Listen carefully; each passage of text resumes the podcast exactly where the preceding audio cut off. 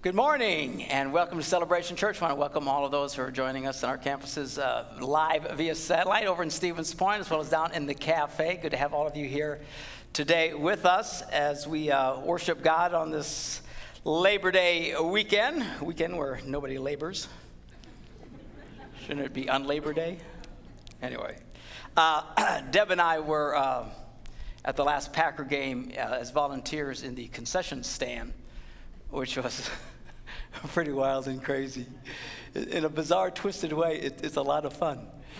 and uh, it really is. I mean, but it's, it's, it's nuts and wild and crazy. But uh, we had a great time. Had some guys from the point. Chad was uh, there, as well as the Burdicks, uh, standing by me on our end, running registers and handing out hot dogs. And uh, it was great fun. Um, it's something that we do as a church to help raise mi- uh, money for our local missions program.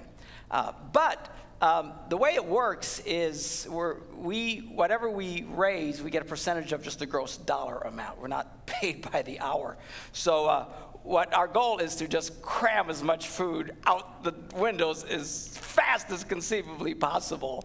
And uh, in order to do that, we really have to have these booths well staffed.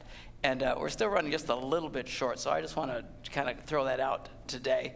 I know it's kind of a long trip for you guys over there, but uh, um, you know, for some of you want to come over as well as some here, if, if you would just be willing to volunteer, you know, there's only eight home games, you know, there's one game or something where you can come out.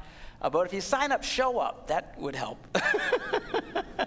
you get 30 people to show up, signing up, and 20 showing up, you got a problem. Only 10 people, 10, 10 people short. So we really could use your help uh, with that. Uh, again, um, if we don't move it fast enough, then we just don't raise the money. So we're not doing this for our health.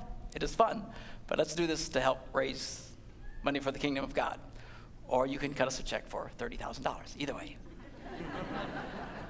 I'll take either one of those. All right. oh, yeah. Talk to Pastor Dan. Talk to him uh, if you can help out. He'll be back there by the info counter and stuff. And, uh, and let us know if you can show up and help out for, for that. A lot of fun. Um, is it your birthday today? Is it today? it's Lathan's birthday today.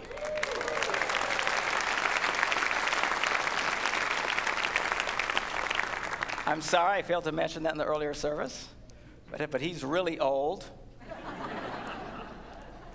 Happy birthday.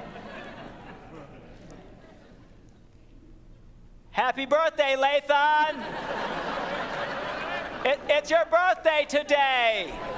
These are your friends. Yes, yes. Anyway.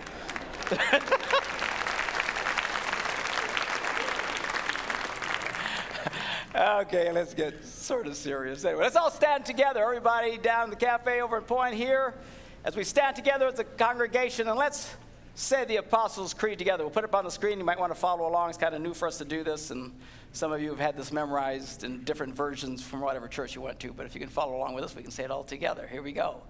We believe in God, the Father Almighty, the creator of heaven and earth. We believe in Jesus Christ, his only Son, our Lord, who for us and for our salvation was conceived by the Holy Spirit, born of the Virgin Mary suffered under Pontius Pilate, was crucified, died, and was buried.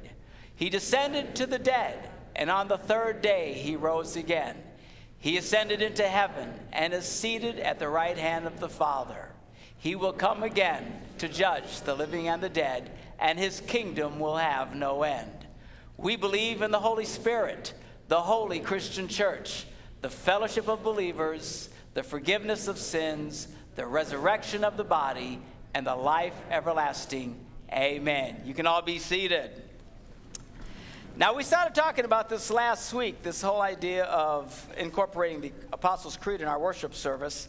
Uh, this is a creed that is one of the oldest statements of faith outside of the Bible that exists in Christianity. This was, uh, uh, shows up as early as 100 uh, years even after uh, Christians uh, had started the church. And this is something that they would say together, or this is something they would say before they would get baptized. This was like a personal pronouncement of faith. You know, they'd have to say this thing, and then they would baptize them, uh, which, you know, as I mentioned last Sunday, is indicative of the fact that they baptized adults.